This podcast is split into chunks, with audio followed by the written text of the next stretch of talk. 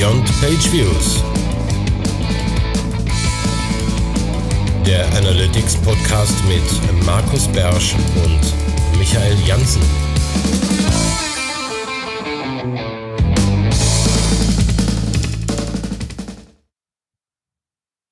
Herzlich willkommen zur neuesten Ausgabe von Beyond Page Views, deinem Analytics Podcast.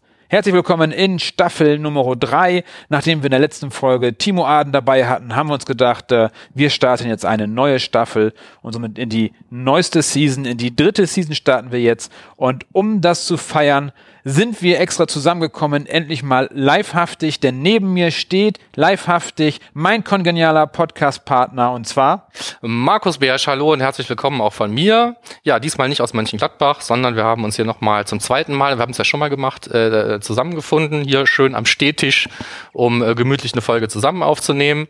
Ähm, Weil es äh, eine äh, neue Staffel ist, habe ich einen Luftballon aufgeblasen hier, damit ihr auch was davon habt, könnt ihr den hören. So, genug gefeiert. Ähm, wir machen im Prinzip den gleichen Kram wie vorher, ein bisschen Housekeeping. Diesmal ist es eigentlich, glaube ich, gar nichts. Dann machen wir wieder Fundstücke und dann haben wir wieder ein Ding des Monats. Eins der viel verschobensten Dinge des Monats überhaupt, würde ich sagen. Haben wir, glaube ich, mehrfach angekündigt, oder? Ja, haben wir mehrfach angekündigt, haben wir irgendwie immer was anderes, ist uns was Besseres. Aber was Besseres nicht, aber was anderes halt oder was, was Aktuelleres. Und deswegen ähm, werden wir heute auch noch ein bisschen Zeit nutzen, um über Google Optimize zu reden. Obwohl, weiß ich nicht, fangen wir mit den Fundstücken schon an. Wollen wir es einfach machen? Ja, wir starten direkt jetzt direkt mit den Fundstücken. Sehr schön. Also unser erstes Fundstück ist eine Sammlung von Fundstücken, weil es geht um die neue Web Plus App ähm, Property in Google Analytics. Und ähm, da ist äh, jetzt seit der letzten Sendung eben unheimlich viel passiert, weil es kurz danach mehr oder weniger, glaube ich, irgendwie gelauncht wurde. Und äh, viele, viele Leute haben was dazu geschrieben. Ähm, wir wissen, glaube ich, selber noch nicht so richtig, was wir davon halten sollen. Wir wollten uns eben vor der Sendung drüber unterhalten. Das habe ich auf jetzt verschoben. Das heißt also, ähm, ausgetauscht und unsere Meinung abgeglichen haben wir zu dem Thema noch nicht. Aber für mich ähm, würde ich ganz einfach sagen, äh, sowas launcht man nicht einfach nur so aus der Laune raus. Ne? Früher konnte man auch Web und App in einer Property, dann ging das halt nicht mehr. Dann ist äh, die App-Geschichte zu Firebase abgewandert und jetzt haben wir Web- und App-Properties, die beide mehr oder weniger auf dieser Firebase-Geschichte basieren. Ähm, da würde ich jetzt mal daraus schließen, dass mittel- bis langfristig die Zukunft von Google Analytics eben auch in diesem Firebase-Tracking und dieser Web- und App-Property liegt. Ja, das glaube ich auf jeden Fall auch. Und ich glaube, es war mal zwischendurch genannte Next Analytics, glaube ich, ist das Codewort dafür. Und ich glaube, dass so langsam mal die alten Zöpfe abgeschnitten werden müssen. Bei Google Analytics ist jetzt dann auch äh, wahrscheinlich die, die Codebasis jetzt schon 20 Jahre alt, 30 Jahre alt. Ich habe keine Ahnung, fast bevor es das Internet gab. Aber wer sich so ein bisschen mehr mit Google Analytics auskennt, weiß, dass es immer noch Bugs gibt, die seit zehn Jahren mitgeschleppt werden. Der Session Builder, der im Hintergrund läuft zum Beispiel, der läuft nicht ganz sauber. Und da denke ich mir, dass der dann mal komplett neu gestartet wird. Das Konzept ist spannend, Firebase als Basis zu nehmen und sozusagen Analytics dann nur noch mehr oder weniger als Ausgabeformat bin ich sehr gespannt drauf. Aktuell noch Beta. Genau. Sachen, die noch nicht funktionieren, noch nicht richtig funktionieren, nicht unterteilen können. Von daher, ich würde aktuell kein Projekt darauf umstellen. Hast du schon was umgestellt? Nee, aber ich habe mir fest vorgenommen, das mal zumindest irgendwie auszuprobieren. Ne? Aber so für, für, für einen echten Live-Betrieb fehlen mir einfach noch so viele Dinge. Ne? Also jetzt Wobei du ja von uns eher der First Mover bist, der am ersten ausprobiert und guckt, wie passiert das eigentlich, was funktioniert da eigentlich. Und ich ja sage, ich warte lieber noch einen Moment. Ja, ausprobieren könnte ich das auch. Ich sag mal auf so einer Domain wie analytrix.de, wo es um nichts geht, sagen wir mal, ja, so äh, strategisch, da werde ich es wahrscheinlich wahrscheinlich auch mal testen, aber ähm, mal für den für den für den ernsthaften Live-Betrieb, spätestens wenn man einen Shop hat, fehlt einfach noch viel zu viel. Ne? Das ganze Thema Transaktionen, E-Commerce ist dann auch überhaupt nicht irgendwie zu Ende gedacht und äh, auch andere Sachen funktionieren nicht. Dafür sind die Ansätze da drin aber eben irgendwie spannend, ne? dass man da sich mehr mit äh, Clickstream und Fahrtanalyse und Ad-Hoc-Funnels und sonst irgendwelchen Geschichten auseinandersetzen kann. Also die fangen jetzt gerade an, sagen wir mal, das Ding damit zu schmücken, ähm, dass man damit jetzt all das machen kann, was vorher eben in Analytics nie ging so richtig. Und wahrscheinlich jetzt auch dann sozusagen Live-Daten kriegt. Also echte Live-Daten, nicht mehr geschummelte Echtzeitdaten, die nicht, die nicht äh, äh, durchgeneriert sind, sondern tatsächlich Live-Daten darauf schauen und damit arbeiten, dass es noch mehr Richtung Monitoring gehen kann. Ja. Bin ich gespannt, werden wir schon noch öfter mal hier im Podcast haben. Spannendes Thema. Ja, also ich glaube, das wird mal unser Ding des Monats werden kurz oder lang wahrscheinlich. Aber diesmal habe ich gedacht, nee, wir haben ja schon so oft geschoben, das fangen wir jetzt nicht an. Außerdem ist es auch noch sehr, sehr jung. Nichtsdestotrotz gibt sehr viel, was dazu geschrieben wurde, in kurz, in lang. Ähm genau, die Christa Seiden haben wir drin, in Simon Hava, Eno hat geschrieben und auch die Michaela Lienhardt hat geschrieben. Ja. Links in den Show Notes. Genau, voraussichtliche Lesezeit 38 Minuten stand oben. Bei Michaela, genau, ja. ich auch gedacht, wow, hat sich das Tool verrechnet oder was ist da los? genau, wenn man alles dazu wissen möchte, einfach den ultimativen Guide von Michaela durchlesen. Und ich glaube, dass es nicht nur das Ding des Monats irgendwann werden wird, sondern einfach das Ding überhaupt. Ja, ja. Das dass der Switch irgendwann erfolgt und irgendwann, weil wir haben ja diese, es ging ja mal von normalen Analytics dann später zum Universal und jetzt halt zum Version 2 alte Zöpfe abschneiden. Komplett neue Codebasis, schätze ich, und komplett neues System. Hm, gerade passend dazu habe ich diese Woche wieder eine Website gesehen, wo irgendwas drauf stand von gag.push. Das habe ich auch schon lange nicht mehr gesehen. genau, das ist, äh, wie lange gibt es da nicht Universal jetzt schon? Fünf, sechs Jahre? Weiß, weiß ich ganz 2014? ehrlich gesagt nicht. 14? Ich Keine weiß auch nicht genau. Müsste ich nachschauen. Okay, aber dann kommen wir jetzt zum nächsten Fundstück. Also behaltet auf jeden Fall Web-App in, äh, im Hinterkopf, dass das kommen wird. Aber bitte noch nicht zwingend umstellen, besonders nicht die Live-Projekte umstellen und alles jetzt neu machen. Genau, nächstes Fundstück. Äh, Tom Albi hat ein neues Buch rausgebracht und zwar Einführung in die Webanalyse im gleichen Verlag wie ich, beim Rheinwerk Verlag. Äh, ich habe ein bisschen unterstützend geholfen, dass er da auch hingeht, wollte er es nicht. Aber da gibt's das Buch jetzt, eine Einführung in die Webanalyse. Es geht um viele Sachen, wie funktionieren bestimmte Metriken, worauf muss ich achten, was ist wichtig, äh, nettes, äh, relativ dünnes Buch. Ich glaube, 200, 250 Seiten hat, schnell durchzulesen. Ja, 210 netto, sage ich mal, ne, ja. zu lesen. Und ähm, ja, es, es beschränkt sich, ähm, wie der Name eben auch schon sagt, sinnvollerweise auf die auf die Basics. Ne? Der Tom hat seine 30 Lektionen in der Webanalyse da irgendwo verbaut. Und ähm, da geht's eben dann nicht in epischer Breite, ähm, aber eben trotzdem mal wenigstens ähm, im Überblick um all die Themen, wo es normalerweise bei den Leuten generell mal fehlt. Ne? Also was, äh, wofür ist Segmentierung überhaupt gut? Ne? Was sind verschiedene Kanäle und wie gut ist die Messung? Wie funktioniert die Messung überhaupt? Ähm, was hat es mit dieser ganzen Signifikanzgeschichte auf sich und so? Und ähm, äh, diese ganzen Sachen werden da ähm, für viele Leute, glaube ich, als als Lückenfüller sehr gut geeignet, ähm, na eben dann erklärt. Ne? Also nicht, dass man ein ganzes Buch nachher halt über AB-Testing gelesen hat, aber man hat mal ein Buch gelesen, wo diese ganzen Themen wenigstens mal angesprochen wurden. Das finde ich ist schon äh, so gerade als Einführung recht wertvoll. Ja, wobei ich finde, ganz Einführung ist es irgendwie nicht. Man sollte schon ein bisschen Ahnung haben von Webanalyse. Man lernt dadurch also nicht zwingend Webanalyse, sondern man muss schon ein bisschen, bisschen, bisschen bisschen mitbringen, um das auch einordnen zu können, was in dem Buch steht finde ich. Genau. Das ist auch, glaube ich, nichts, was man von vorne nach hinten irgendwie am Stück durchlesen muss, sondern mehr so ich musste häppchenweise. Das. Du musstest das, aber das, du hattest ja auch eine besondere, besondere Rolle. Genau, genau. Ich war nämlich auch unter anderem neben äh, Mike Bruns war ich äh, Fachgutachter für das Buch. Genau, durfte auch ein Vorwort, ein kurzes hinzufügen. Genau, Tom Albi, Link zum Buch oder zum Text zum Buch ist in den Show Notes. Und damit kommen wir zum nächsten Fundstück. Genau, nächstes Fundstück ist schon ein bisschen länger drauf, ist glaube ich mit verschoben worden mit dem Ding des Monats, weil ich es einfach schon in diese Liste geschrieben hatte. Ähm, wer es noch nicht mitbekommen hat, auf analytics.de gibt's jetzt auch ein paar Management-Tools. Ähm, wer also ähm, benutzerdefinierte Dimensionen oder Ziele oder Filter von A nach B kriegen muss, ähm, dem können diese Tools eventuell helfen. Mehr müssen wir dazu jetzt glaube ich an der Stelle gar nicht sagen. Guckt's euch einfach an. Genau, und dann wären wir schon bei einem relativ äh, praktischen Fundstück. Und zwar habe ich auf den Fall, dass Menschen zwar Analytics eingebaut haben und sich anschauen, wie viele Sitzungen haben wir eigentlich und wie viele Seitenaufrufe und dass ja diese Vanity-Metriken sind, von daher nicht ganz so wichtig sind. Und da habe ich von Mixpanel einen Blogartikel gefunden, wo es darum geht, äh, wie man mit User Analytics, also nutzerzentriertem Analytics halt gucken kann, äh, warum, warum, warum nutzen so wenige langfristig unsere App oder ähnliches. Und da erklären die mal, wie man da rangehen kann, wie man das messen kann. Und generell war für die Analyse wichtig, wie immer die richtigen Fragen zu stellen. Und wie das geht, erfahrt ihr in dem Blogbeitrag bei Mixpanel. Ja, gleich nächster Beitrag, auch ein wenig nerdig, äh, wieder bei äh, Markus Stade im Blog, der bloggt im Moment relativ viel. Das, was ich rausgesucht habe, ist das Thema ähm, Segmentieren nach Stimmung.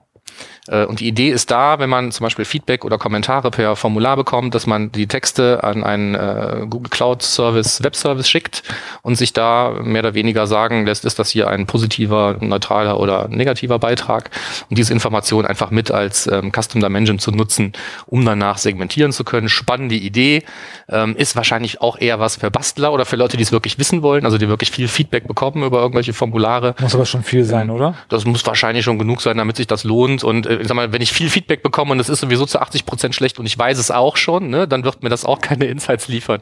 Aber wenn ich halt sehen möchte, woher kommen denn äh, potenziell die Leute, die mir hier äh, Probleme beschaffen oder wo kommen die Leute her, die mich, die mich hier positiv erwähnen, äh, kann ich die vielleicht auf den Kanälen irgendwie noch anders ansprechen, damit die mich, damit die noch mehr zu meinem ähm, Evangelisten werden, dann hat das Ganze schon auch wieder plötzlich Business-Hintergrund. Punkt. Punkt. Sehr schön. Dann der nächste Punkt ist äh, Shameless Self-Promotion.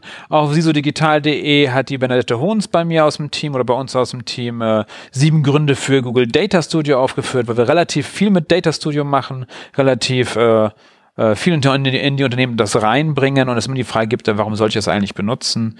Darum kleiner Artikel. Wenn ihr zum Beispiel jemanden überzeugen müsst, warum er Google Data Studio benutzen soll und nicht die eingebauten Analytics-Berichte oder die Analytics-Dashboards, dann einfach in den Artikel schauen. Gut, wir sind auch schon relativ gut vorangekommen, ja, glaube ich. Deswegen machen wir gleich den nächsten. Ähm, es geht um einen Gastbeitrag, den äh, Helen Ram geschrieben hat beim Growth Up Magazin. Und ähm, da geht es um ähm, Google Analytics ähm, dafür zu nutzen, um Remarketinglisten für Google Ads sinnvoll aufzubauen und vor allen Dingen auch zielführend einzusetzen. Eine Sache, die ich sehr sinnvoll finde und hier ist sie in den Grundlagen gut beschrieben. Deswegen verlinken wir das in den Show Notes. Ja, aufgepasst mit äh, Opt-out und so und DSGVO, Remarketing und Google Analytics, eigener Punkt. Ja, aber spätestens da, wenn man das Ding jetzt umstellt, dann stolpert man ja auch über das Thema, dass es irgendwie datenschutzrelevant ist. Dann wird es plötzlich rot im Konto und so weiter. Ne? Hier ist Aktion erforderlich. Also, genau. Das kann man kaum noch übersehen. Genau. Dann der nächste Punkt ist, da gibt es eine Tweet-Serie, gab es zu Excel-Dashboards, die mir relativ wenig über den Weg laufen. Also ich habe in relativ wenig Firmen, also es geht in dieser Blog-Serie um, ich glaube, es sind, glaube ich, insgesamt 16 Tweets, wo äh, Joshua Cottrell heißt der wahrscheinlich, äh, erklärt, wie er seine Excel-Dashboards gestaltet, wie er da vorgeht, wie er sie zusammenbaut und wie sie möglichst hübsch aussieht, weil es halt nicht nur um irgendwelche Tabellen geht, sondern tatsächlich um echte Dashboards in Excel. Hast du einen Kunden, wo du irgendwie echte Dashboards in Excel hast? Äh, nicht, wo ich sie baue, aber wo Excel noch für Dashboards verwendet wird, das kenne ich Auch so mit Grafiken und so mit äh, Auch so mit, mit Grafiken und so weiter. Und ich hätte mir nicht träumen können, dass die Dinger so schick aussehen können wie in dieser Serie. Ja, auf jeden Fall. Aber das ist ja sozusagen Service, den man dazu kauft. Das ist, glaube ich, so eine Library, die man kaufen kann. Genau. Aktuell, glaube ich, ja. ich habe drauf geguckt für 29 Dollar jetzt gerade. Ja, ist ein No-Brainer. Also wenn man wirklich Excel-Dashboards verteilt, dann macht die da einfach schön. Ne? Deswegen ist ein bisschen Eigenwerbung drin in dieser Tweet-Serie. Also macht also, weist hin auf seine, seine Dashboards und der arbeitet da auch. Und dann gibt's jetzt demnächst ein helles Theme statt eines dunklen und so weiter. Aber der steckt da sehr viel Liebe rein und er erklärt eben in dieser Tweet-Serie exemplarisch, wie er es bei, bei einer äh, seiner, seiner Tabellen macht und wie das Ganze aussieht. Und im Prinzip hat man dann schon dieses äh, Widget, sage ich mal, äh, kann man dann nachbauen, was er da nutzt und das macht schon optisch unheimlich viel aus. Also ich finde, wer, wer da sowieso, wie gesagt, mit Excel was zu tun hat, der könnte sich das mal angucken. Eventuell wird das alles viel, viel schöner und das Auge frisst ja mit, auch bei Zahlen. Genau auf jeden Fall super interessant, wenn man damit viel macht und wenn man äh, Reports verschicken muss per E-Mail, wovon ich nicht so viel halte, weil die eh nie jemand aufmacht nach den ersten zwei, drei Wochen der automatischen Reports. Guckt keiner in der Regel mehr rein, nur es merkt keiner. Und zu Excel und äh, Dashboards, die Analytics hatte dazu, glaube ich, mal einen äh, eine, einen Workshop oder eine Serie, die man kaufen konnte. Wer sich dafür interessiert, da ruhig auch gerne nochmal reinschauen. Und jetzt kommen wir zum äh, Machine Learning Buzzword. Genau, der ganze Machine Learning Knös. Also ich habe bei, bei Inua im Blog ein, ein Webinar gefunden, das tut nicht weh, das sind irgendwie 25 Minuten, das kann man sich also ruhig mal antun, wenn man einen Überblick haben möchte. Also es ist jetzt nichts, was einem in der Tiefe erklärt, was Machine Learning ist und wofür es gut ist, aber das Prinzip wird da schon, finde ich, ganz äh, einleuchtend erklärt und vor allen Dingen geht es da um die, um die Vorteile von äh, BigQuery ML, wo man also Machine Learning im Prinzip auch in seiner gewohnten SQL-Syntax, sagen wir mal, mit reinziehen kann, ohne sich großartig mit dem äh, mit der ganzen Geschichte auseinanderzusetzen. Lange Rede, kurzer Sinn, die haben so verschiedene Einstiegsebenen mehr oder weniger identifiziert, wie tief man sich mit dem Thema Machine Learning in welcher Rolle auseinandersetzen muss. Ähm, damit war ich nicht ganz konform, wie die das aufgeteilt haben, aber was man eben am Ende sehr schön sieht, ist äh, so ein Anwendungsfall von Tableau, wobei ich nicht sehe, dass das was wäre, was man nicht auch in Data Studio bauen könnte, wo man einfach einen Report hat, wo zusätzlich zu diesen ganzen Dimensionen, wo man was filtern kann, äh, was zu sehen war jetzt zum Beispiel ähm, Kanal, ne? also woher sind die Leute gekommen, aus welcher Stadt kamen die und auf welchem Gerät waren die. Ne? Das sieht man oft ja schon mal in Dashboards und dann sind diese einzelnen Segmente anklickbar, um zu filtern. Jetzt zeigt mir mal irgendwie die Verteilung nach Städten nur für Mobile oder nur für Desktop oder nur für den Kanal Paid oder wie auch immer. Und ähm, die hatten einfach hinzugefügt ein, äh, ein Element, wo man einfach sehen kann, was ist der ähm, äh, über Machine Learning projizierte Customer Lifetime Value von den Leuten, äh, eben in so drei Stufen, hoch, mittel, niedrig. Ähm, und wie man dann mit dieser zusätzlichen Dimension, die durch äh, Machine Learning erzeugt wurde, dann auch ganz andere Insights aus den Reports rausholen kann. Das haben die so die letzten 15 Minuten von diesen 25 eigentlich, finde ich, sehr anschaulich erklärt. Und deswegen fand ich das verlinkenswürdig auch hier in den Show Notes. Ja, aber auch spannend, äh, Customer Lifetime Value, weil ich finde das halt spannend, diese ganzen Themen Machine Learning oder auch, äh, wenn man Schritt davor geht, erstmal Customer Journey, das Problem sind erstmal die, an der Basis die Daten zu haben für ein Customer Lifetime Value. Wenn ich die Daten habe, kann ich natürlich schöne Sachen berechnen, aber um da erstmal hinzukommen, muss die Basis stimmen und das, da kenne ich wenige Systeme, die so sauber sind, dass ich da sagen würde, hey, Machine Learning ist jetzt voll geil, das bringt uns voll viel. Aber auf jeden Fall anschauen wird immer wichtiger, denn die Daten werden ja auch immer besser. Und wir beide sind immer noch auf der, auf der Reise, um die Daten überall besser zu machen, ne? Genau. Wir haben es noch nicht aufgegeben. Nee. Wir schaffen das auch. Make Analytics great again. Wir schaffen das. Ja, ist ein, ist ein, hatten wir ja gedacht, äh, machen wir ein Jahr lang diesen Spruch und dann nehmen wir einen anderen. Ne? Aber äh, da die Mission noch ongoing ist, brauchen wir auch noch den Claim noch nicht zu ändern, glaube ich. Genau. So, und jetzt ganz neu haben wir jetzt eingeführt, äh, wir also haben gesagt, wir machen von 7 Uhr Harvard nicht so oft Postings oder so, aber jetzt hat äh, Markus sich gedacht, wir machen einfach mal eine ganze Simo-Ecke.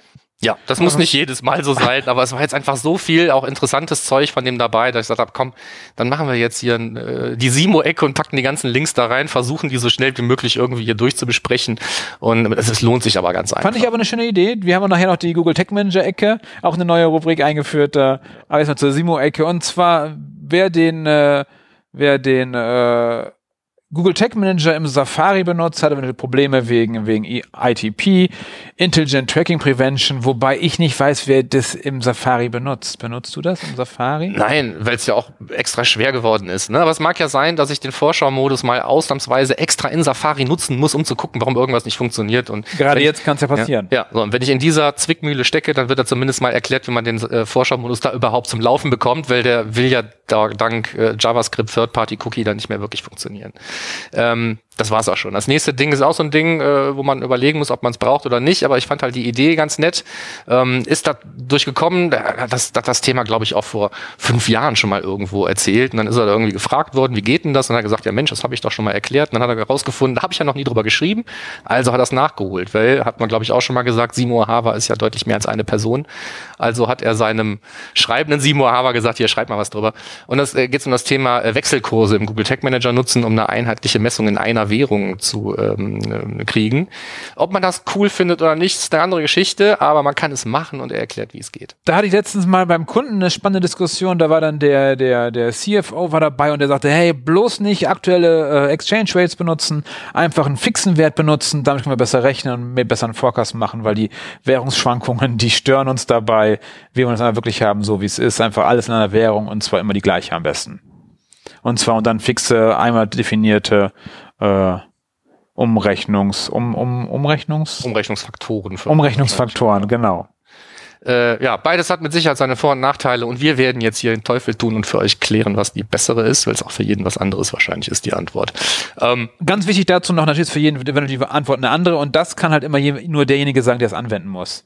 Da können Webanalysten sich so, so viel drüber unterhalten, wie sie wollen. Das ist auch mal, wir fragen halt den Kunden, was brauchst du wirklich, was willst du damit machen? Darum nicht einfach so entscheiden können, sondern einfach fragen. So sieht es aus. So, das, das nächste Ding, äh, die Client-ID gibt's jetzt auch ohne viel Zauberei via API. Wie ähm, gab's sie vorher nicht? Die gab's vorher nicht in einem kostenlosen Google Analytics. Ne? Also man konnte schon immer auf die Client-ID, glaube ich, zugreifen über BigQuery, wenn man äh, 360 hat. Ne? So, noch ganz andere Sachen wie den Hit-Timestamp und so. Aber in unserer äh, kleinen, unbezahlten Welt müssten wir uns den ganzen Kram ja bisher immer in ähm, benutzerdefinierten Dimensionen zurechtfriemeln. Und zumindest die Client-ID könnte man sich jetzt theoretisch sparen. Ich habe sie noch nirgendwo ausgebaut aufgebaut. Ähm, man sieht sie auch noch nicht im, im UI, ne? das heißt, es gibt keine Dimension. Ja, doch, man sieht sie an einer Stelle. Die, man sieht sie an einer Stelle, okay. Im User Report. Aha. Ja, ja, ja. okay. Aber Ja, es ist keine Dimension, die ich mir als, als, als zusätzliche Dimension irgendwo einblenden könnte, zum Beispiel. Genau. Und ich glaube, in benutzerdefinierten Reports könnte ich sie jetzt auch noch nicht verwenden. Ähm, aber man könnte sie jetzt exportieren. Das heißt also, äh, auch für Leute, die sich nicht die Mühe gemacht haben, das zu machen, man hat immer noch keinen Hit-Timestamp, man hat immer noch keine Session-ID, aber zumindest hat man schon mal eine Client-ID jetzt. im Genau, das, was du angesprochen hast, sind so diese Standardsachen, die man sich möglichst setzen sollte, wenn man tief in die Daten reingeht, für die es nicht kennen. Wenn man jemals darüber nachdenkt, die Daten irgendwie ähm, rauszuziehen über API oder sonst irgendwie und die äh, extern auszuwerten und diese Auswertung muss irgendwie auf die Session und oder den User bezogen sein, dann braucht man diese Infos, das stimmt. Genau, wenn man zum Beispiel, äh, egal. Äh, gut. Nächster Punkt, Matomo. Ja, haben wir nicht was übersprungen? Doch, ne? Wir haben ganz kurz noch den Quickstart, den Ach, da. Quickstart-Artikel. Da ist Genau, da kein ist noch kein Link dabei. ja, äh, äh, war ich zu faul. Nee, aber äh, er hat noch, hat noch zwei, ähm, zwei weitere Artikel geschrieben und zwar, weil es ja jetzt gerade irgendwie wieder ähm, heiß wird, wegen Web- und App-Property, das Thema Firebase. Ja. Dann hat er einen Steigerartikel dazu geschrieben, wie man Firebase in Android äh, verwendet und auch in iOS. In der Reihenfolge hat er einfach zwei Dinger rausgehauen noch. Ja. Also Einsteigerartikel. Ähm, wer äh, mit Webentwicklung unter Android oder iOS zu tun hat und darüber nachdenkt, Firebase zu implementieren, findet da genau das, was er braucht. Ja, cool. Ja. Ist die Hölle. Egal. Nächstes Thema. Schnell, schnell weg da. Ich mag Ja, das nicht. ja, nee. Aber es gibt Menschen, die äh, sich damit auskennen, die das dann auch nicht mögen. So.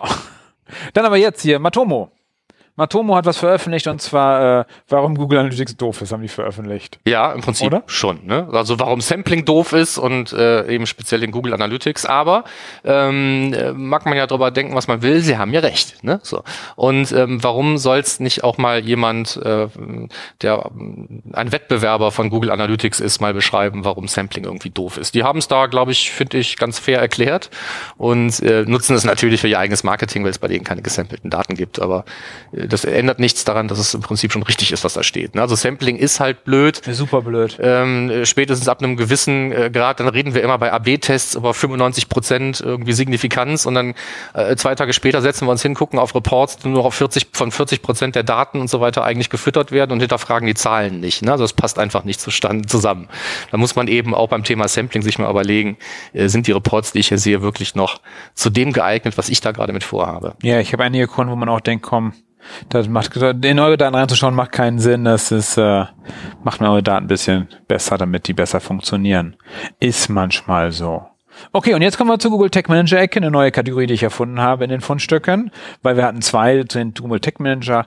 Und zwar zum einen, wer schon mal mit den Triggergruppen rumspielen wollte oder wer sich überlegt hat, diese Triggergruppen in Google Tech Manager, die vor zwei, drei Monaten eingeführt wurden, was macht man da eigentlich, womit kann ich die eigentlich nutzen und worauf muss ich achten?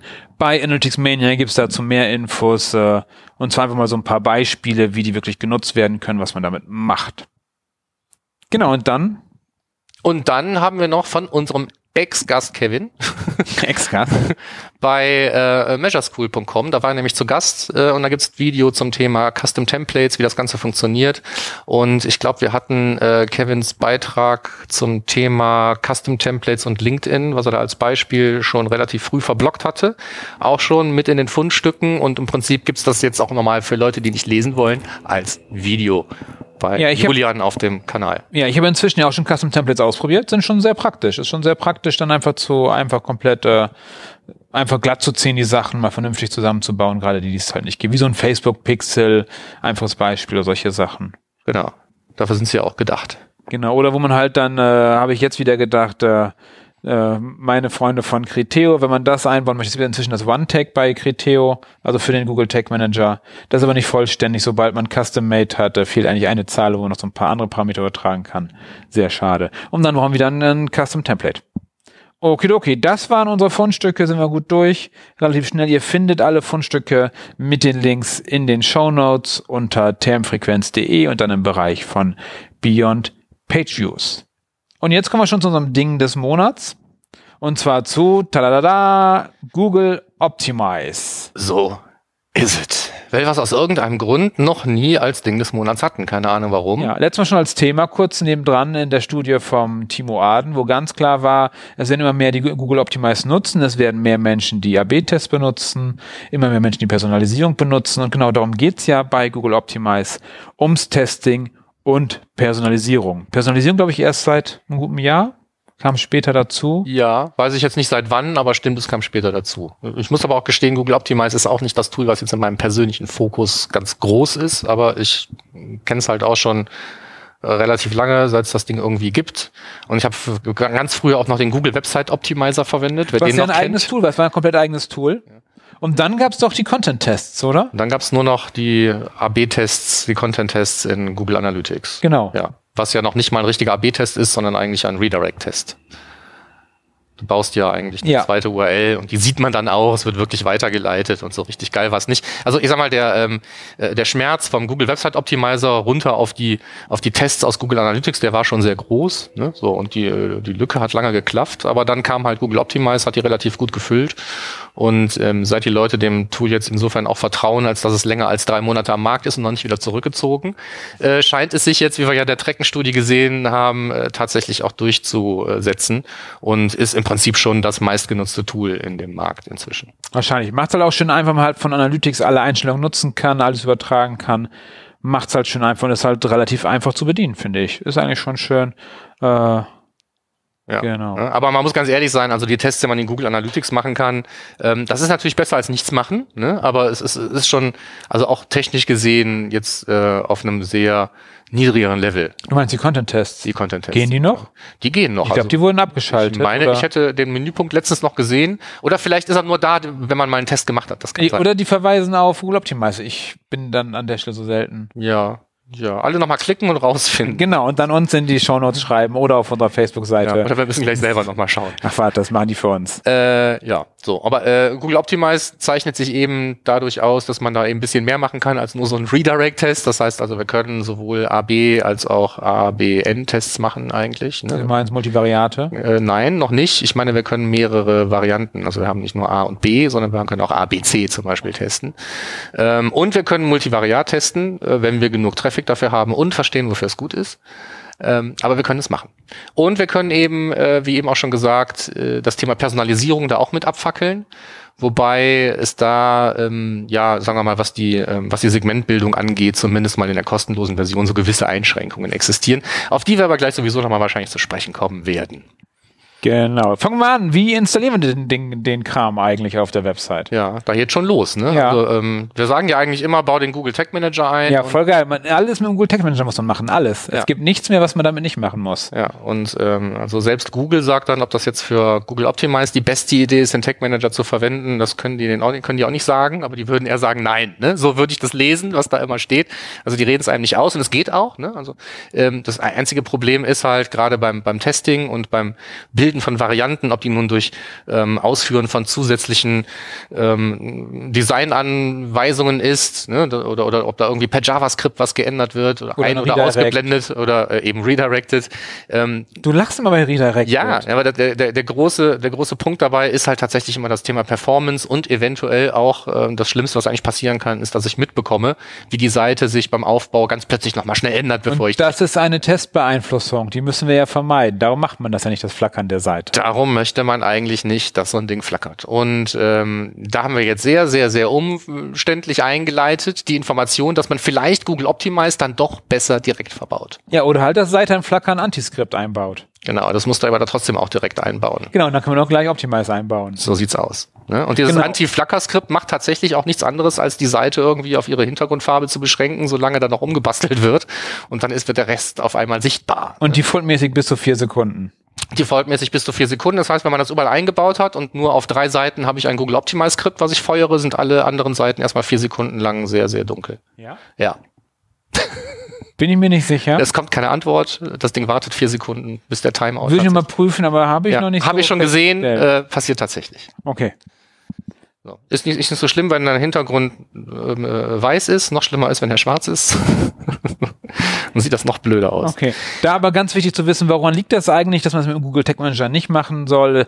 Der Google Tag Manager arbeitet komplett asynchron. Andere Tag-Management-Systeme machen das auch teilweise synchron, aber der Tag Manager ist nun mal asynchron komplett ausgerichtet und dadurch wissen wir nicht, wann das Skript startet und wann es endet.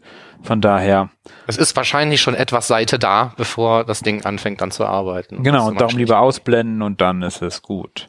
Wobei das ein Problem ist, was jetzt nicht nur irgendwie Google Optimize betreffen würde. Ne? Also das ähm, ähm haben andere Testing-Tools auch. Die haben dann wahrscheinlich äh, viele kein separates Skript gegen Seiten flackern, sondern kümmern sich da irgendwie selber drum. Oder Wenn eben du es mit gar einem nicht. Tag-Manager einbaust. Oder wenn es aber einen Tag-Manager einbaut. Tilium zum Beispiel ist auch synchron, glaube ich.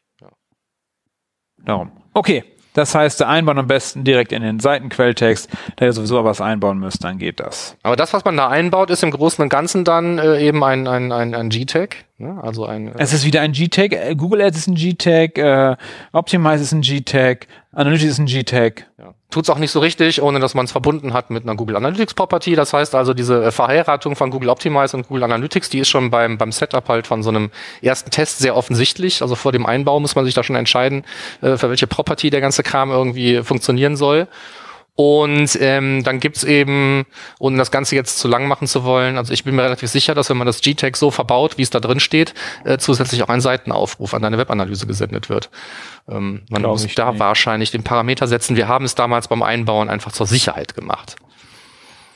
Weil Nee, das G-Tag ja automatisch beim, ja, aber wenn, du- wenn du das Config aufrufst, wird ja ein automatischer Seitenaufruf getaggt, ein Page-View, es sei denn, du sagst ihm in der Konfiguration, lass das bitte.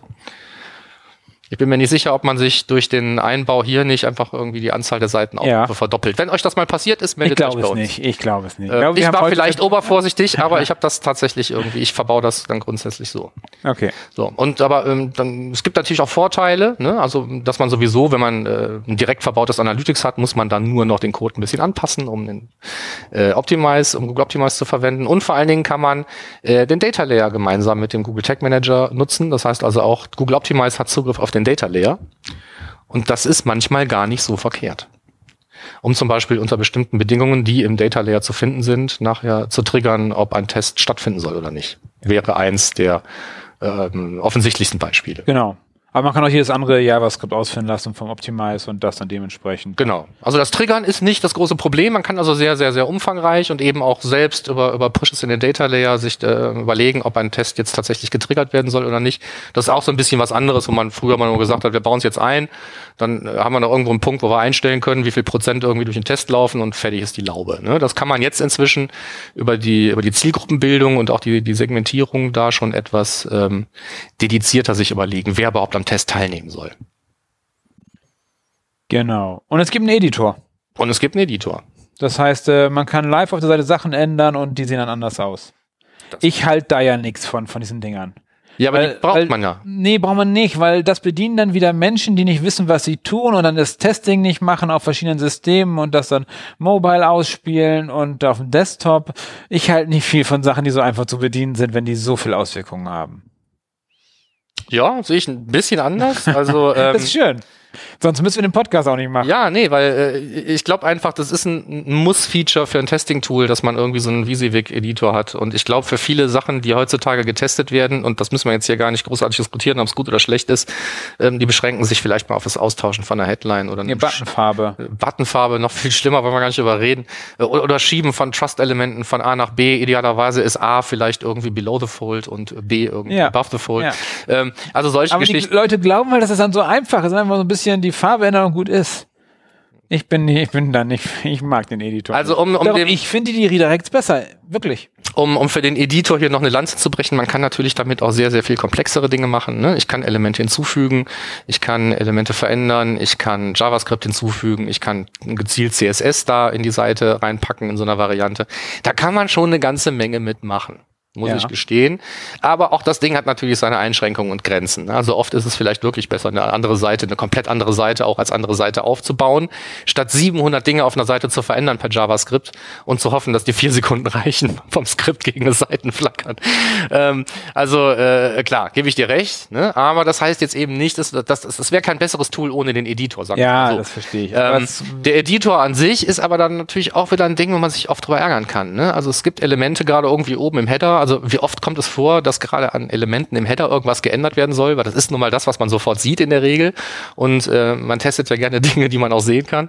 So. Ähm, so und, und da ist halt ein Teil des Editors verdeckt dann halt Elemente im Header. Und da muss man sich dann wirklich, ähm, sagen wir mal, durch den, durch, durch den DOM hangeln, ja, um, äh, um das Element irgendwie zu bekommen, um da dann irgendwelche Dinge zu machen. Also lange Rede, kurzer Sinn. Äh, auch da ist Frust Faktor drin in diesem Editor. Ich habe mich da schon oft über das Ding tatsächlich geärgert. Und ähm, die Vorschau ist auch nicht immer so golden. Also die Vorschau ist eigentlich ganz okay, aber es gibt halt Vorschau-Links, die man verschicken kann, damit man in anderen Browsern was testen kann. Und ich hatte jetzt bei einem Kunden den Fall, dass die an fünf verschiedenen Arbeitsplätzen in verschiedenen Browsern nie die Vorschau richtig gesehen haben. Die konnten einfach die Variante nicht sehen. Die haben immer das Original gesehen. Die Konsole war leer, es sind keine Fehler aufgetreten, keine Sau wusste warum. Ja? Äh, und ich musste denen einfach Printscreens von meinen fünf Browsern schicken, damit die mir geglaubt haben, dass es funktioniert. Das ist ätzend. Ne? Warum das so ist, weiß ich nicht. Aber ähm, das heißt am Ende des Tages eben nicht, dass es ein schlechtes Tool ist. Es hat halt so seine Macken, sagen wir mal. Ja. Kurz ganz, Markus hat wieder gesagt, der Printscreens, äh, für die, die, die, die noch keine zehn Jahre im Netz sind, man sagt auch Screenshots oder so dazu. Ach so, ja gut, ja, ja, ja, ja Screenshots. Bildschirmausdrucke. Genau, genau. Wir haben früher übrigens noch äh, kleine Anekdote. Ich habe ja mal im Support gearbeitet, eine ganze Zeit lang in meinem früheren Leben, als ich noch jung war und haarig. Und ähm, da haben wir den Leuten oft gesagt, schicken Sie uns doch mal ein Bildschirmfoto. Und ich weiß nicht, ich glaube, jeder Zehnte hat uns irgendwie ein Polaroid gesendet. Ne? Da haben wir dann tatsächlich Polaroid-Fotos bekommen von Leuten, die dann äh, ihren Bildschirm abfotografiert haben, weil die das unter Bildschirmfoto verstanden haben damals. Markus, gleich nach der Sendung zeige ich dir mal meinen, meinen Chatverlauf mit einem aus der Analytics-Agentur einer Person, die äh, mir dann per WhatsApp äh, Bildschirmfotos schickt, wenn Probleme sind, weil sie die sonst nicht da runterkriegt. Ja, ja gut, heute das, ist das, das ja. ist immer noch üblich, dass man dann Bildschirmfotos macht. Du brauchst aber kein Polaroid mehr. Heute hast du eine Handykamera. Schon ja, besser. ja, schon. Äh, Ja. Ich freue mich mal, wenn ich, ich kriege auch immer welche immer Screenshot zurück mit der echten Kamera. Das ist schon, genau. So. Jetzt haben wir eben schon, glaube ich, so ein bisschen eingeleitet, dass es eventuell Einschränkungen geben könnte gegenüber einer anderen Version, nämlich eben der äh, Optimize-Version, die im bezahlten 360-Paket drin steckt. Genau. Ja, ähm, das sind so ein paar. Also ähm, Ja, grundsätzlich paar- geht paar es hauptsächlich, äh, für die meisten geht es äh, um zwei Dinge, würde ich sagen. Erstens, die Anzahl der zeitgleichen Tests, die man fahren kann, Fünf. ist beschränkt auf fünf. Und zehn Personalisierungen, glaube ich. Ja, kann sein. Aber ich finde, das ist schon, also das mal ausreizen, ist für viele ja schon mal, also im Moment machen viele Leute null Tests. Ja, da hat man noch fünf übrig. Das Ähm, ist so wie Zielvorhaben. ja, ja. Hat man 20 von, Ja, ja. die meisten benutzen null davon. So, das heißt also, um die Füße nass zu kriegen und auch für mehr reichen diese fünf zeitgleichen Tests vielleicht schon durchaus. Ne? Also wer sich mit A-B-Testing beschäftigt und fünf gute zeitgleiche Tests hinbekommt, ist schon geil. Ja, finde ich auch. Weil auch diese Tests sind nicht nur auf eine URL bezogen, die können auch über mehrere URLs laufen, jeder Test. ich kenne das Testing äh, Maturity Model Framework nicht genau, wo man dann mit fünf Tests äh, zeitgleich steht, aber Schon sehr weit. man ist auf jeden Fall nicht mehr, man Ganz steht nicht mehr vor der vorne. Treppe. Ja, man Also ich würde sagen, man ist äh, unter den oberen zwei Prozent. Da drin ist man. das kann gut sein. weil die anderen alle gar nicht testen. Also, aber trotzdem ist das natürlich eine Einschränkung, gegen die man im Einzelfall laufen kann. Und das andere ist ähm, für viele halt das Thema äh, Targeting. Ne? Also das Targeting ist halt relativ beschränkt auf so Standardsegmente aus Google Analytics.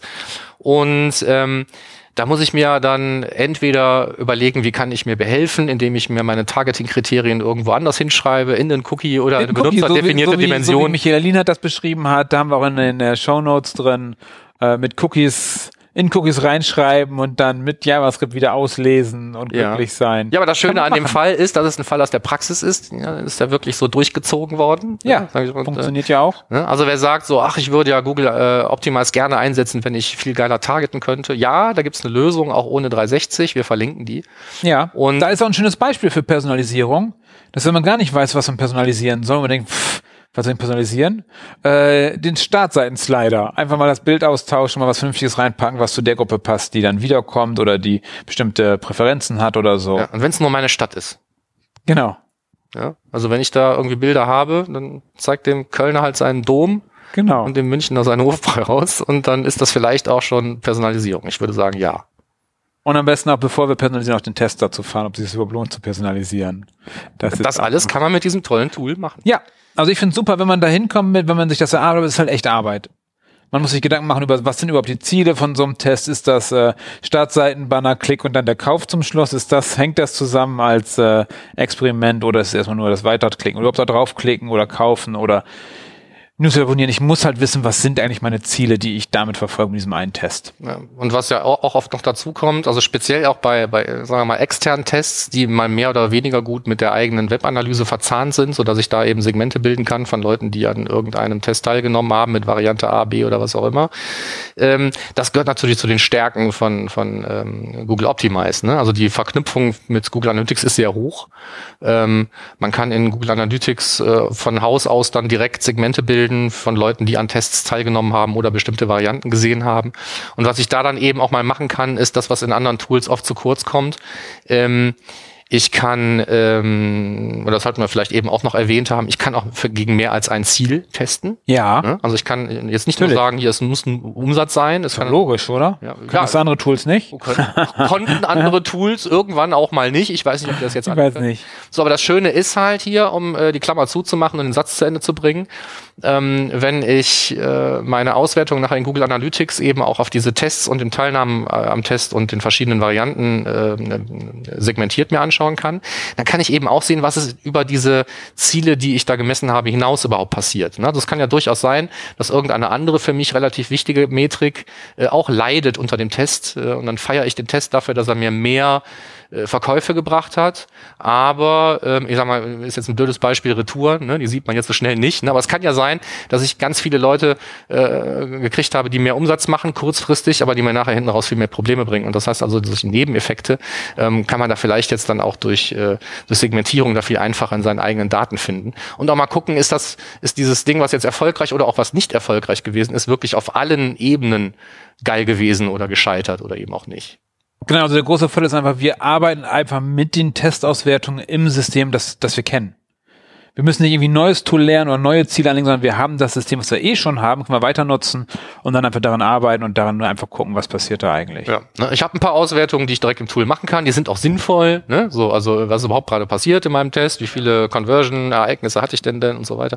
Aber äh, wenn es darum geht, ähm, rein zu drillen, ne? also da, wo der Klick mich in äh, einem vollkommen abgekoppelten Tool äh, zu nichts bringt wahrscheinlich oder bestenfalls dann auch sagt so, äh, ja hier, es gibt jetzt ein Segment in Analytics, da kannst du jetzt reingehen, guckst dir an ähm, kann ich halt diesen ganzen Kram hier viel äh, tiefer verzahnt mir direkt in Google Analytics anschauen. Das, denke ich, gehört schon ganz klar auf die Liste der Stärken von äh, Google Optimize. Genau, dann können wir das abschließen jetzt eigentlich, noch mit einem Lesetipp. Genau.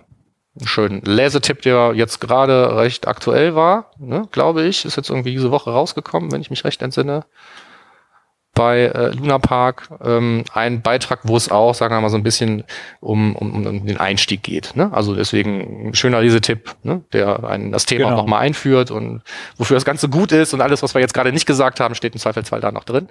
Ähm, ich kann nur sagen, nutzt es, wenn es noch nicht nutzt. Und wenn es schon nutzt, dann tut uns doch mal den Gefallen. Ich weiß, wir rufen immer auf zu allen möglichen Scheiß, keiner macht's. Und ähm, es ist auch schwierig, wenn man einen Podcast hört, ist man wahrscheinlich nicht gerade vor einer Tastatur und kann einfach mal einen Kommentar schreiben. Aber es würde mich trotzdem super super interessieren. Macht ihr das denn auch? Nutzt ihr irgendwie Google Optimize? Und wenn ihr Google Optimize nutzt, habt ihr euch schon mal gewünscht, diese Einschränkung, die wir gerade genannt haben, die gäbe es nicht. Das heißt also, für wie viele Leute ist das wirklich ein Problem? Woll, wollen die Leute wirklich dedizierter targeten, als es geht? Und äh, wollen die Leute mehr als fünf zeitgleiche Tests fahren? Das würde ich gerne wissen. Oder fangen sie erst gar nicht an, weil sie sagen, wir sind die Einschränkungen zu groß, so wie damals bei Data Studio. Genau, das kann ja auch sein. drei Berichte mache ich ja, fange ich mal erst gar nicht an. Genau, ich habe halt, ich brauche acht und deswegen ist das nicht mein Tool. Genau, das ist irgendwie was anderes. Genau, damit wären wir durch mit äh, Google Optimize. Ja. Wir haben eine, eine, eine, eine wiedererstarkte Kategorie, die war ganz lange weg. Ja. War so leer, dass wir die ganz rausgenommen haben. Und da ist sie wieder. Ping! Ping! Wir haben die Kategorie Jobs wieder aufgenommen, denn äh, Sisu, Digi Sisu Digital, also meine Ist auch Firma, schwer auszusprechen. Ja, ist sehr schwer auszusprechen. Äh, sucht Digitalanalysten, beziehungsweise erstmal einen Digitalanalysten. Äh, wir haben relativ viel, viel zu tun, gerade Schwerpunkt Implementierung. Können wir jemanden gebrauchen, der uns verstärkt im Team. Aktuell sind wir fünf Leute.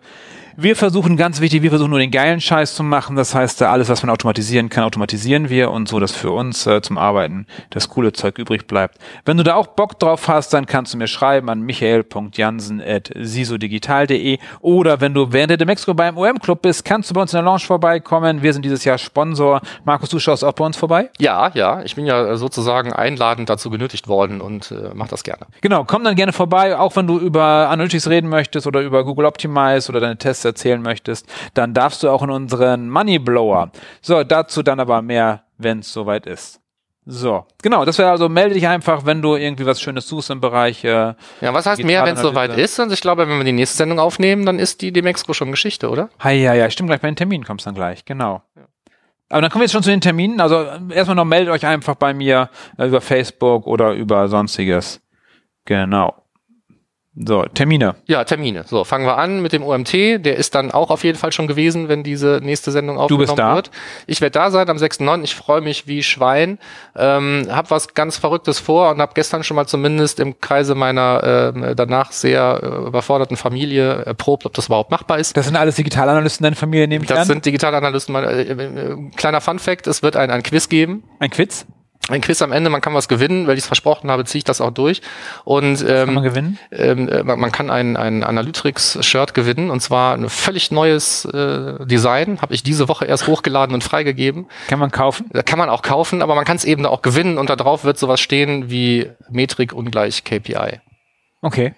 Cool. Kann, kann man immer gebrauchen, so ein Kann, kann, muss man immer gebrauchen, äh, kann man gar nicht oft genug gebrauchen. Ja, so und äh, es gab also es gab vier mögliche Antworten und ich habe dann vorher auch schon meiner Tochter äh, speziell gesagt, wer jetzt hier 1 2 3 4 brüllt, fliegt raus, ne? So, also jeder nur eine Antwort und am besten die richtige. Und ähm, wie der Zufall so will, ich meine, die Wahrscheinlichkeit ist relativ hoch, etwa 25 Prozent, dass man zufällig das richtige wählt, ne? Ja. Äh, die Folie mit dem Rätsel kam und meine Tochter sagte sofort wie aus der Pistole geschossen. Drei! Da war ich sehr stolz, obwohl ich überhaupt nicht wissen konnte, dass es die richtige Antwort war. So. Ja, gute Tochter. Klammer zu. So. Wenn ihr dabei sein wollt, wie das im echten Leben funktioniert, seht ihr das dann halt am 6.9. in Wiesbaden.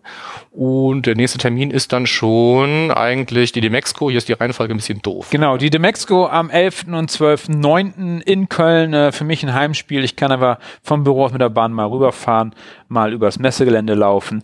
Und am 11.9. natürlich äh, zum OM-Club. Ich werde am 11. auch irgendwie über die Messe laufen. Ob ich am 12. dann auch nochmal Bock habe. Glaube ich nicht, wenn du abends beim OM-Club bist. Äh, Möglicherweise nicht. Also für mich ist das halt immer auch eine Frage der Anfahrt und die ist halt speziell am 11. und 12., also an den beiden Tagen der Demexco, hier über den Rhein zu kommen, ist nicht immer lustig. Das verstehe ich. Und schon mal, das weiß Markus noch nicht. Äh, Wenn Markus nämlich beim OM-Club ist, wird er in einem äh, in einer Kiste stehen, die so groß ist wie eine Telefonzelle. Da wirbeln Geldscheine um ihn drumherum und er muss versuchen, die Geldscheine zu fangen. Da bin ich schon sehr gespannt drauf. Und wenn ich ihn dann gefangen habe, merke ich irgendwann, das sind alles äh, Mad Cuts Dollars. Die habe ich Genau. die Tage auch nochmal gesehen. So, wer die noch kennt, Hut ab. Genau, dann wären wir schon beim Web Analytics Wednesday NRW in Düsseldorf. Wir haben die Location geändert. Wir sind am 25.09. in Düsseldorf zu Gast mit dem Web Analytics Wednesday. Und zwar äh, gibt es noch mehr Infos dazu bald auf der Website. Wir sind aktuell in Verhandlungen mit Aux Money. Wir werden wohl bei Aux Money sein. Die haben uns angeboten, bei denen die Räumlichkeiten zu nutzen. Da freuen wir uns schon extrem drauf. Am besten äh, auf termfrequenz.de bei uns gucken oder bei uns auf der Facebook-Seite oder auf Viso Digital informieren wir dich, äh, wann der Web Wednesday in NRW startet, genau wann und wo du dich anmelden kannst.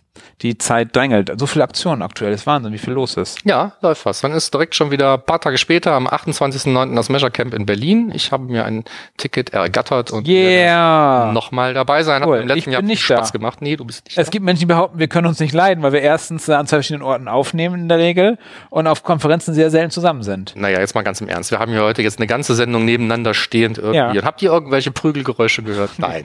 Und wir haben bald eine Konferenz zusammen. Wir sind wohl auf einer Konferenz gleichzeitig. Äh, auf dem SEA Camp. Ja, Das haben wir hier gar nicht drauf, oder? nein, das SEA-Camp haben wir nicht drauf. Ist, glaube ich, November, oder? Ist im November, kommt dann später. Okay. In der nächsten Sendung werden wir auch ausführlich über das SEA-Camp reden. Genau. Ähm, dazwischen bleibt uns dann jetzt im Moment nur noch ganz kurz zu sagen, wir haben äh, ja die Analytics Insights, noch eine Runde am 10.10. in Hamburg. Mhm. Dann ist das Ding rund gemacht und dann kommt tatsächlich am 6.11. der Analytics Summit.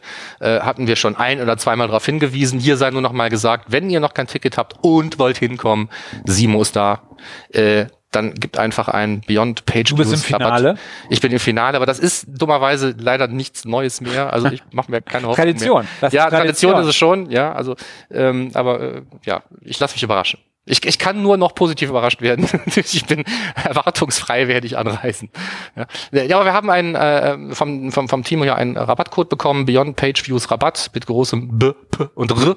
Äh, und weil das blöd ist, geht einfach bei uns in die Shownotes, kopiert den da und gebt den ein. Wenn ihr wirklich bucht, dann gibt's nochmal 15% Discount. Punkt. Rabatte, Rabatte, Rabatte. So, das war's auch schon für heute. Sehr schön. So ist es. Wir gehen jetzt gleich zu einer Veranstaltung, wo wir eigentlich gar nicht hingehören inzwischen. Nee, es ist ein SEO-Get-Together, aber was heißt nicht dahin gehören? Was heißt inzwischen? Also ich gehöre heute genauso viel dazu wie vor fünf Jahren, als ich zum ersten Mal da war. Insofern. So, ich gehör, mein Gewissen ist rein. Da gehörte ich mal dazu. Ich bin auch Mitveranstalter. Von daher. Mein Gewissen ist rein. Super. Nee, dann war's das für heute. Gut durchbekommen. War hier schön hier für euch das aufzunehmen. Und dann sind wir auch schon beim Abspann.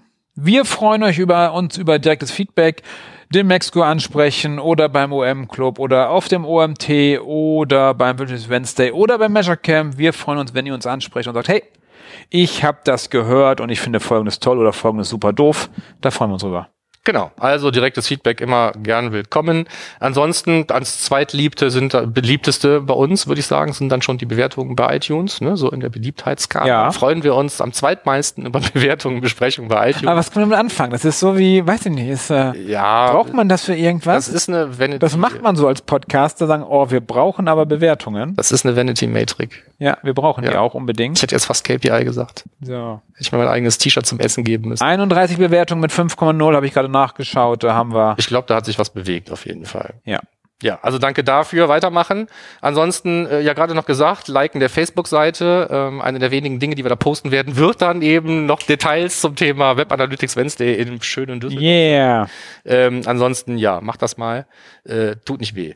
Ähm, Kommentare, Anregungen, Fragen, wie immer am liebsten zum entsprechenden Blogpost unten in die Kommentare auf termfrequenz.de. Ähm, da sehen es dann noch andere und wenn es eben andere nicht sehen sollen, dann schickt uns eine Mail an podcast.analytrix.de. Genau, das war's von uns. Vielen Dank fürs Zuhören. Ich sage auf Wiedersehen und bis zum nächsten Mal.